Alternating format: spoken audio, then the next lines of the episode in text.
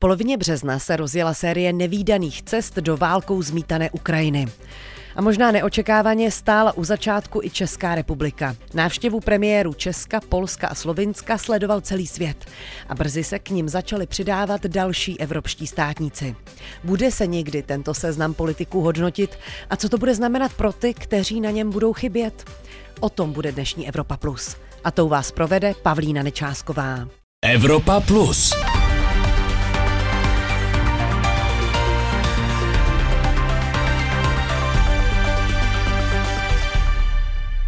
Jeli jsme tam proto, abychom jim dali najevo, že nejsou sami, abychom konkrétním činem jim ukázali, že stojíme s nimi a že jsme si vědomi toho, co pro nás v tuto chvíli dělají. Bylo to nebezpečné, odvážné a překvapivé. Fotografie Petra Fialy v neprůstřelné vestě s helmou už z internetu ani z jeho portfolia nikdy nezmizí. O tom už toho bylo řečeno i napsáno spoustu. My se dnes podíváme na ty, kteří ho následovali. Výraznou stopu v tomto příběhu zanechal třeba slovenský premiér Eduard Heger, který se k této první trojici kvůli bezpečnostním obavám nepřidal. Pod tlakem kritiky tisku a nepříznivých reakcí veřejnosti začal v zápětí svého rozhodnutí litovat. Pán premiér, premiéry Česka, Polska a Slovinska boli v Kieve za prezidentom Zelenským. Vy nie a mnohých ľudí ste sklamali. Máme premiéra z Babelca? Je mi to ľúto, že som tých ľudí sklamal. Ja sa nepovažujem za zbabelca. Bola to z vašej strany chyba, že ste nešli? Teraz, keď sa na to pozerám, vidím, že to zřejmě byla chyba. Trvalo to jen pár dní a Eduard Heger si také oblékl neprůstřelnou vestu, nasadil helmu a už v osvobozené Buči stál po boku šéfky Evropské komise Ursuly von der Leyenové. Předseda slovenské vlády zároveň oznámil, že Bratislava věnuje Ukrajině svůj raketový systém protivzdušné obrany. Od té doby neuplynul snad týden, kdyby na Ukrajinu nepřijela nějaká politická návštěva ze zahraničí. Nutno dodat, že řada státníků zamířila do ukrajinské metropole ve chvíli, kdy už nebyla pod silnou palbou ruských jednotek. Kijev byl tak tedy relativně bezpečný. Hi, it's Boris Johnson here, Tady je Boris Johnson, premiér Spojeného království. Cestuji tímto skvělým ukrajinským vlakem z Polska do Kijeva.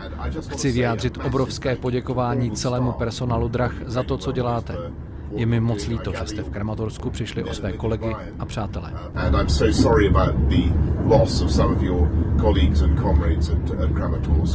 Boris Johnson navštívil zem ve válce jako první představitel země ze skupiny G7, tedy ekonomicky nejvyspělejších států světa. Rakouský kancléř Karl Nehammer zvolil trochu jinou strategii. Šéf vlády Spolkové republiky, která neustále zdůrazňuje svou vojenskou neutralitu, osobně pohovořil s Volodymyrem Zelenským a pak se vydal za Vladimirem Putinem. Jako první unijní politik vstoupil od začátku války na půdu Kremlu. Ich habe generell keinen optimistischen Eindruck, den ich Ihnen mitbringen kann von diesem Gespräch mit Präsident Putin. Obecně z rozhovoru s prezidentem Putinem nemám dobrý dojem. Evidentně se připravuje na masivní ofenzivu. Jasně jsem mu zdůraznil, že jeho postoj k této válce nikdo ani vzdáleně nezdílí. Jeho postoj k této válce je stále jakási obrana Ruska.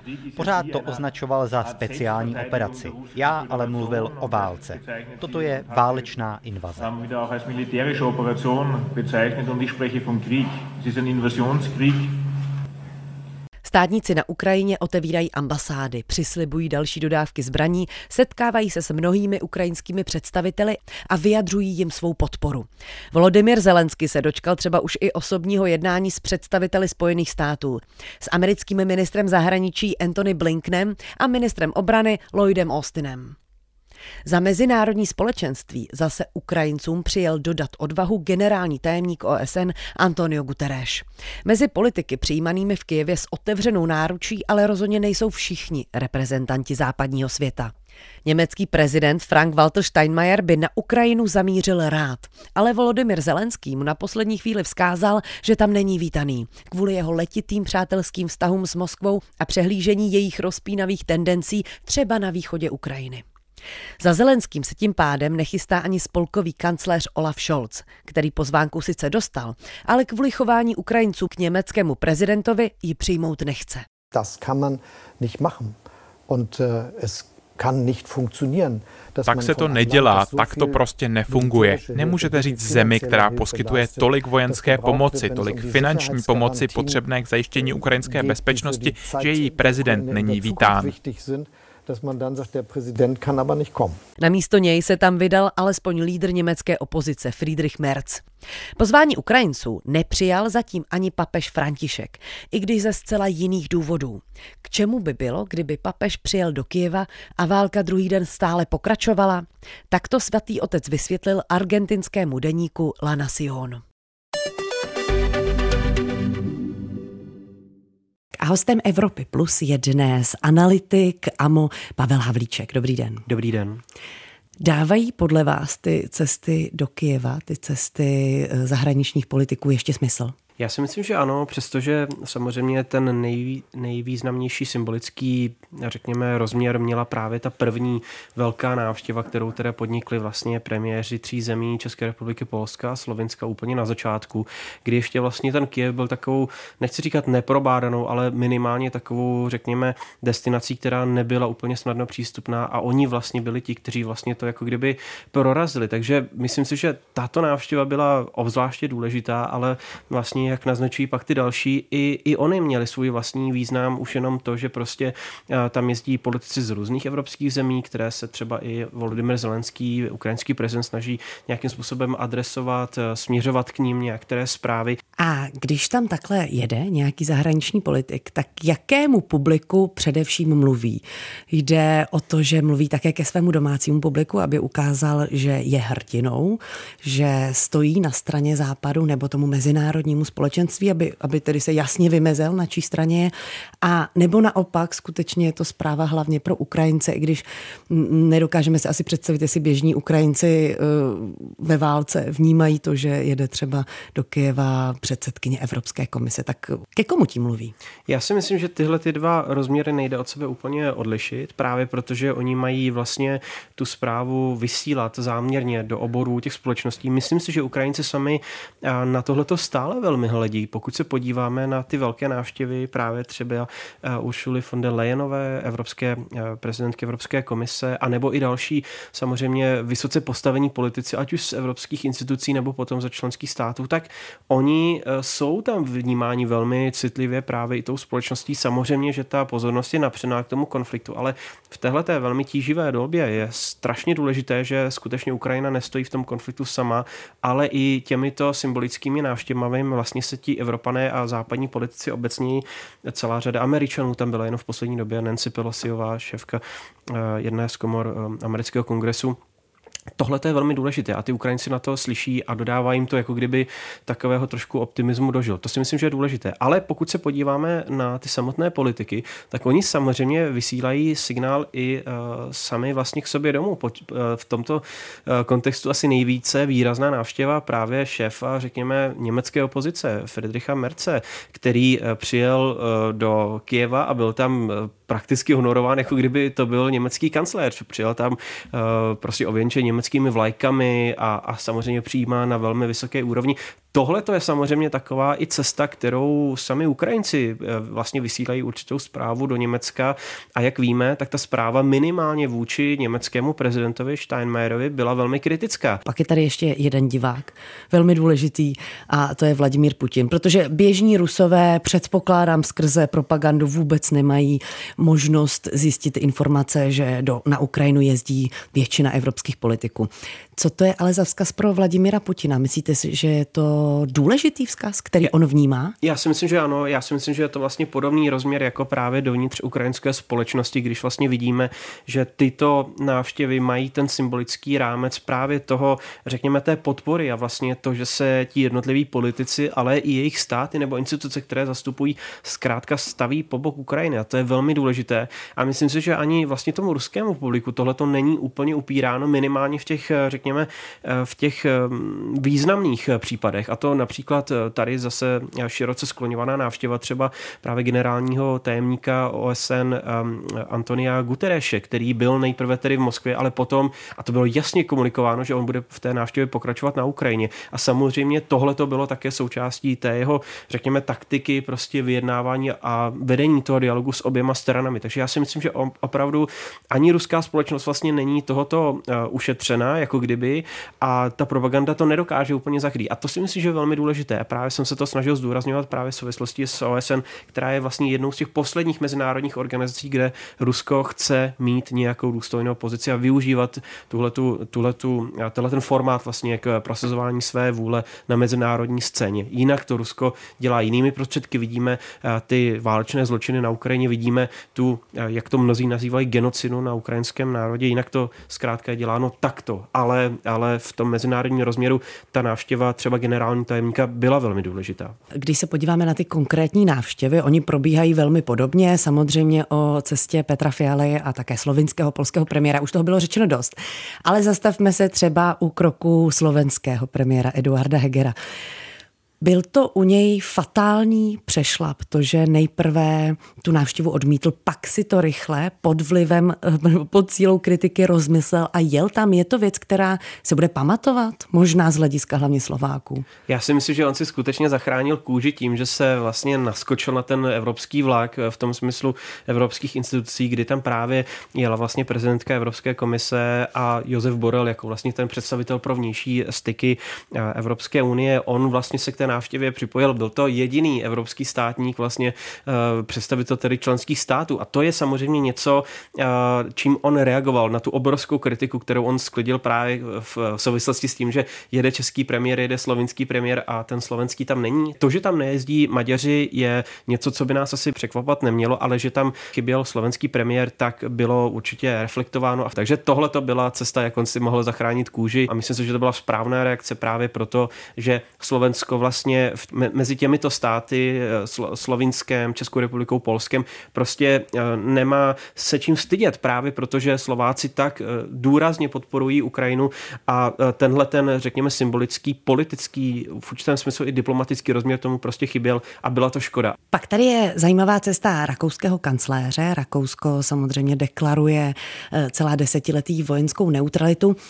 Je právě kvůli té neutralitě důležité, že se Karl Neharm vydal jak na Ukrajinu, tak i do Ruska? Já si myslím, že ano, ale e, osobně, a teď to vidíme zpětně v tom kontextu těch dalších prohlášení, které vlastně přišly po té cestě, tak to vnímám e, ještě negativněji, než to vnímali další evropští představitelé, kteří e, prostě si trošku drbali na čele, proč vlastně to bylo, proč to bylo takhle načasováno a, a co vlastně od toho skutečně Rakušani očekávali. Protože on byl skutečně tím prvním evropským lídrem, který do Moskvy takto vyrazil. Samozřejmě tomu předcházela vlastně ta koordinační schůzka, řekněme v Kijevě, ano, byl ten, ta posloupnost v zásadě správná, eh, na rozdíl třeba od Antonia Gutereše a dalších, ale eh, samozřejmě my se musíme ptát, jestli eh, skutečně na té schůzce například probíhaly jenom ty oficiálně zmíněné, potom vlastně po návratu zmíněné, řekněme, témata, která se diskutovala, anebo toho bylo daleko víc, protože samozřejmě Rakousko je na, vých, na východě Evropy zainteresováno po celé řadě úrovní úrovní, je to úroveň finanční a bankovní, je to úroveň samozřejmě i nějakým způsobem průmyslová, anebo energetická. A pokud se podíváme na, ty, na ta další vyjádření, která dnes přichází z Rakouska, tak jsou pro eh, Českou republiku, Polsko nebo sousední Slovensko prostě velmi těžce přijatelná. A já osobně si je vykládám i jako takový políček trošku do té slavkovské tváře, právě protože eh, prostě ta vyjádření, která přichází z Rakouska například eh, a týkající se udělení kandidátského statusu Ukrajině, kolem kterých eh, Rakušané v poslední době vymýšlí takové tanečky, jak to má vlastně vypadat alternativně, anebo samozřejmě i jejich diskuze, které se týkaly energetiky a, a toho, že Rakušani nebudou mít problém prostě posílat svoje eh, finanční prostředky v eurech, na rozdíl od spousty dalších zemí, tak vlastně symbolizují něco, co možná v té návštěvě se skrývalo také a neřešila se jenom Buča, neřešily se jenom ruské válečné zločiny a nebyla tam jenom tahle ta forma konfrontace, ale možná tam byla celá řada dalších témat, o kterých prostě eh, my nevíme a nebyly ani na té eh, finální konferenci, vlastně tiskové konferenci přiznány. A tohle to je něco, co by, eh, čemu by vlastně ty další kroky ehm, třeba i rakouské diplomacie prostě nasvědčovaly. To znamená vnímat to třeba tak, že, že to byly jako přemrštěné ambice Karla Nehamra stát se tím mostem mezi Ruskem a Evropou, což dříve deklaroval jeho předchůdce Sebastian Kurz takhle se to nedá číst. Byť to třeba byly neúspěšné kroky. Já se k tomu nepřikláním právě protože uh, vlastně, jak jsem zmiňoval, ten kontext je, uh, řekl bych, daleko tíživější zpětně viděno na tu návštěvu.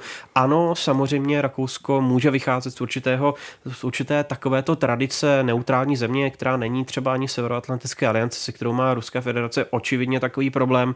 Na druhou stranu uh, o té návštěvy se nedalo očekávat skoro nic a Eh, to nic potom on, on reflektoval na té tiskové konferenci. Právě proto já si říkám, že prostě tam musely být ještě některé další, eh, další prvky té, eh, té rozmluvy, která tam probíhala a nejenom to, že prostě budete svého partnera konfrontovat, jeho armáda páchá válečné zločiny. To je trošku málo na několik hodin té rozmluvy, která probíhala. Když se podíváme o kousek dál ještě na Německo, argumentace Olafa Šolce, proč nepojede, to, že tedy spolkový prezident nebyl přijat, tak jemu přijde nemístné, aby tam jel on. Dá se to nějak pochopit? Vypadalo by to skutečně eh, nedobře, kdyby ve chvíli, kdy nejvyššího představitele státu odmítne ta daná země a pojede tam kancléř, že to není takhle v pořádku? Já si myslím, že tady opravdu ta situace je nesmírně jakoby komplexní a, a jakkoliv samozřejmě Ukrajinci se zachovali v tom normativním smyslu slova v zásadě správně a vyslali ten signál prostě toho, co je a není přípustné, když prostě Walter Steinmeier jako člověk, který roky, jestli ne desetiletí v němec, německé politice prostě zastával tu proruskou linii, která prostě byla symbolizovaná vlastně i tou, i tou tím projektem vlastně partnerství pro modernizaci. To byl vlastně ten evropský původní německý koncept toho, jak prostě skrze ekonomické vztahy to Rusko si připoutáme a ono nám nebude dělat problémy. Tohle to všechno prostě selhalo a on je toho tím klíčovým eh, vlastně představitelem a zástupcem. Ano, on se za to sice omluvil, ale je to, je to dost za tahle situaci, kdy, kdy prostě máme tady největší vojenský konflikt od roku 1945 a on k tomu v zásadě i ekonomickou spoluprácí eh, s Ruskem prostě otevíral dveře.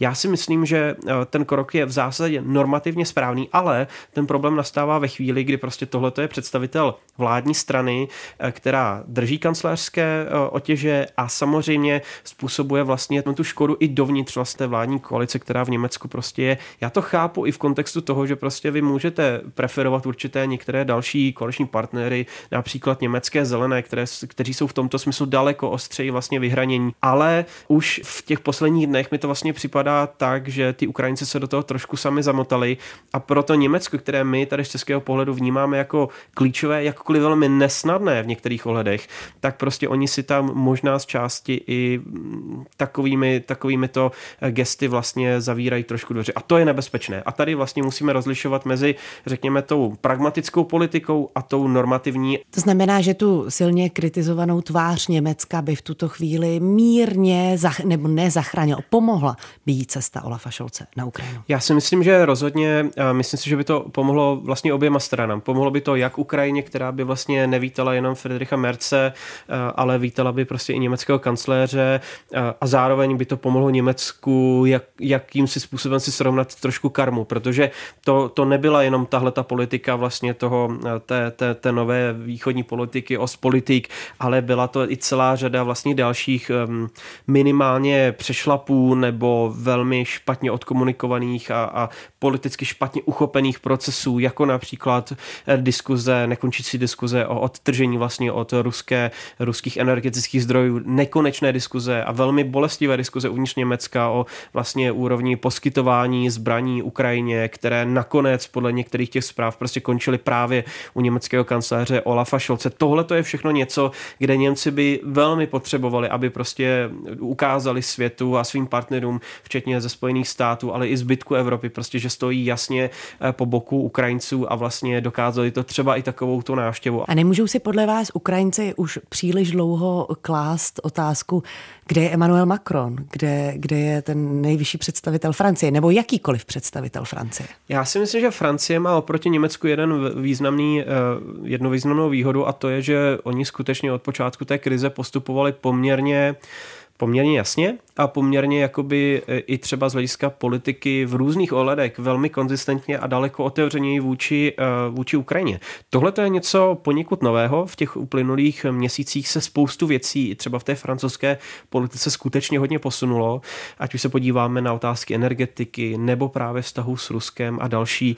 E, tady všude myslím si, že to ta Francie dneska pro Ukrajince daleko lépe čitelná než Německo, které má vlastně problémy uvnitř. Mluvil jsem o těch rozdílech uvnitř vlastně vládnoucí koalice v Německu, viděli jsme ty osobní prvky vlastně v tom, v tom bilaterálním vztahu. Ta Francie tohle to nemá. A přestože určitě by si hodně zasloužila Ukrajina, aby se tam vydal třeba i francouzský prezident, teď by to bylo velmi symbolické právě po tom znovu zvolení, tak myslím si, že, že Ukrajinci chápou, že ano, existuje určitá vnitřní dynamika, že prostě francouzský prezident byl v uplynulých, řekněme, 14 dnech nebo před, před tím druhým kolem prostě zaneprázdněn těmi, těmi vnitřními problémy a Ukrajinci by rozhodně si nepřáli, aby Marine Penová byla v křesle francouzské prezidentky. Takže ano, tohle je určitá věc, kterou myslím si Ukrajinci chápou lépe než tyhle ty tanečky ze strany například německého kanceláře Olafa Scholze a ještě více potom německého prezidenta Steinmeiera.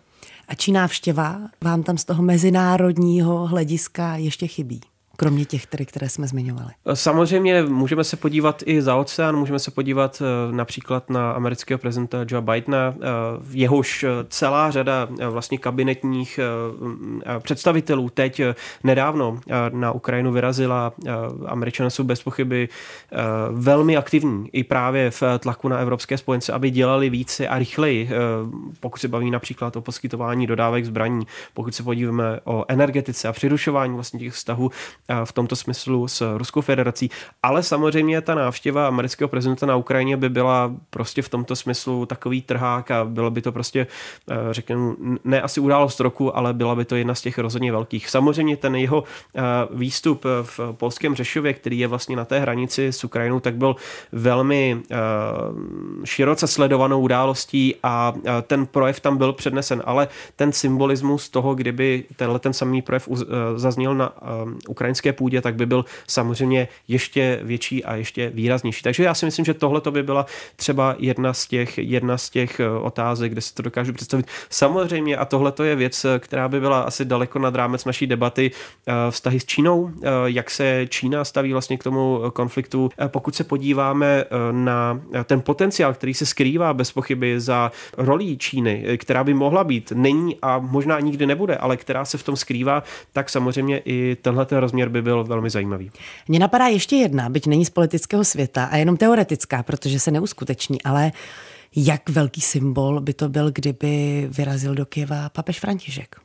Já si myslím, že to není, tohle to není úplně vyloučené. Ano, on prozatím říká, že spíše ta návštěva není na pořadu dne a on sám by měl tendenci spíše vést vlastně ten dialog s tou ruskou stranou, která je skutečně, mm, řekněme, ta, ta vina v tomhle tom.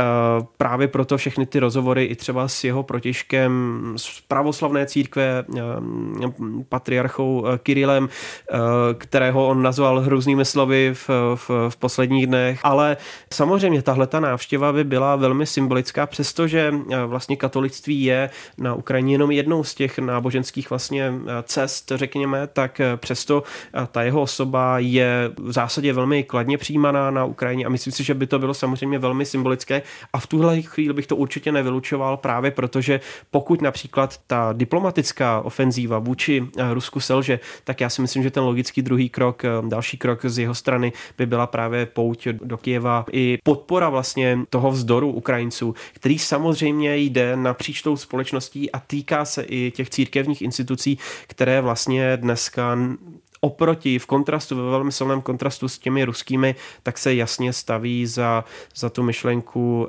prostě odporu proti, řekněme, autoritářství a těm válečným zločinům, které ruská armáda na Ukrajině páchá a bohužel ruská pravoslavná církev je prostě nejenže brání, ale dokonce v některých případech k ním vyzývá. A to je velmi smutné. Velký podíl na všech těchto cestách má samozřejmě Ukrajina, ta je tím hlavním iniciátorem kdo pomáhá Volodymyru Zelenskému a vůbec celému ukrajinskému aparátu s tím PR, pokud to tak můžeme nazvat. Tak to PR je velmi silné a je vidět na mnoha úrovních. Samozřejmě to nejviditelnější je právě představováno eh, ukrajinským prezidentem Volodymyrem Zelenským a jeho vlastně nejužší týmem. Eh, tam je celá řada vlastně poradců, jsou to eh, vynikající profesionálové, jak vidíme vlastně z těch výstupů, které potom my jsme schopni vnímat na té mezinárodní scéně, ale vlastně to PR jde daleko dále vlastně, jde i do, do strany vlastně ukrajinské armády a takové té veřejné diplomacie, vlastně strategické komunikace, kterou oni dělají a opravdu prostupuje, řekněme, tím minimálně demokratickým a, a svobodným uh, informačním prostorem, uh, včetně u nás uh, v České republice. Takže to si myslím, že skutečně je něco naprosto, řekněme, bezprecedentního tím svým rozměrem i právě z hlediska toho vystupování ukrajinského prezidenta Volodymyra Zelenského, který vlastně, řekněme, prostřednictvím různých videokonferencí adresuje publika vlastně a zejména tedy politické představitele v celém zásadě civilizovaném světě a tohle to je něco, kde on samozřejmě za to sklízí nejen e, oprávněný potlesk, ale i vlastně politickou podporu a podporu i na dalších úrovních, včetně samozřejmě e, poskytování finanční a zbraňové podpory a tak dále. A tohle to je něco, kde opravdu tahle ta forma e, té veřejné diplomacie, té, té, té strategické komunikace, tak je velmi důležitá opravdu Ukrajině vynáší všechny možné body. Rozhovorem s Pavlem Havlíčkem končí dnešní Evropa Plus. Další příjemný poslech vám přeje Pavlína Nečásková.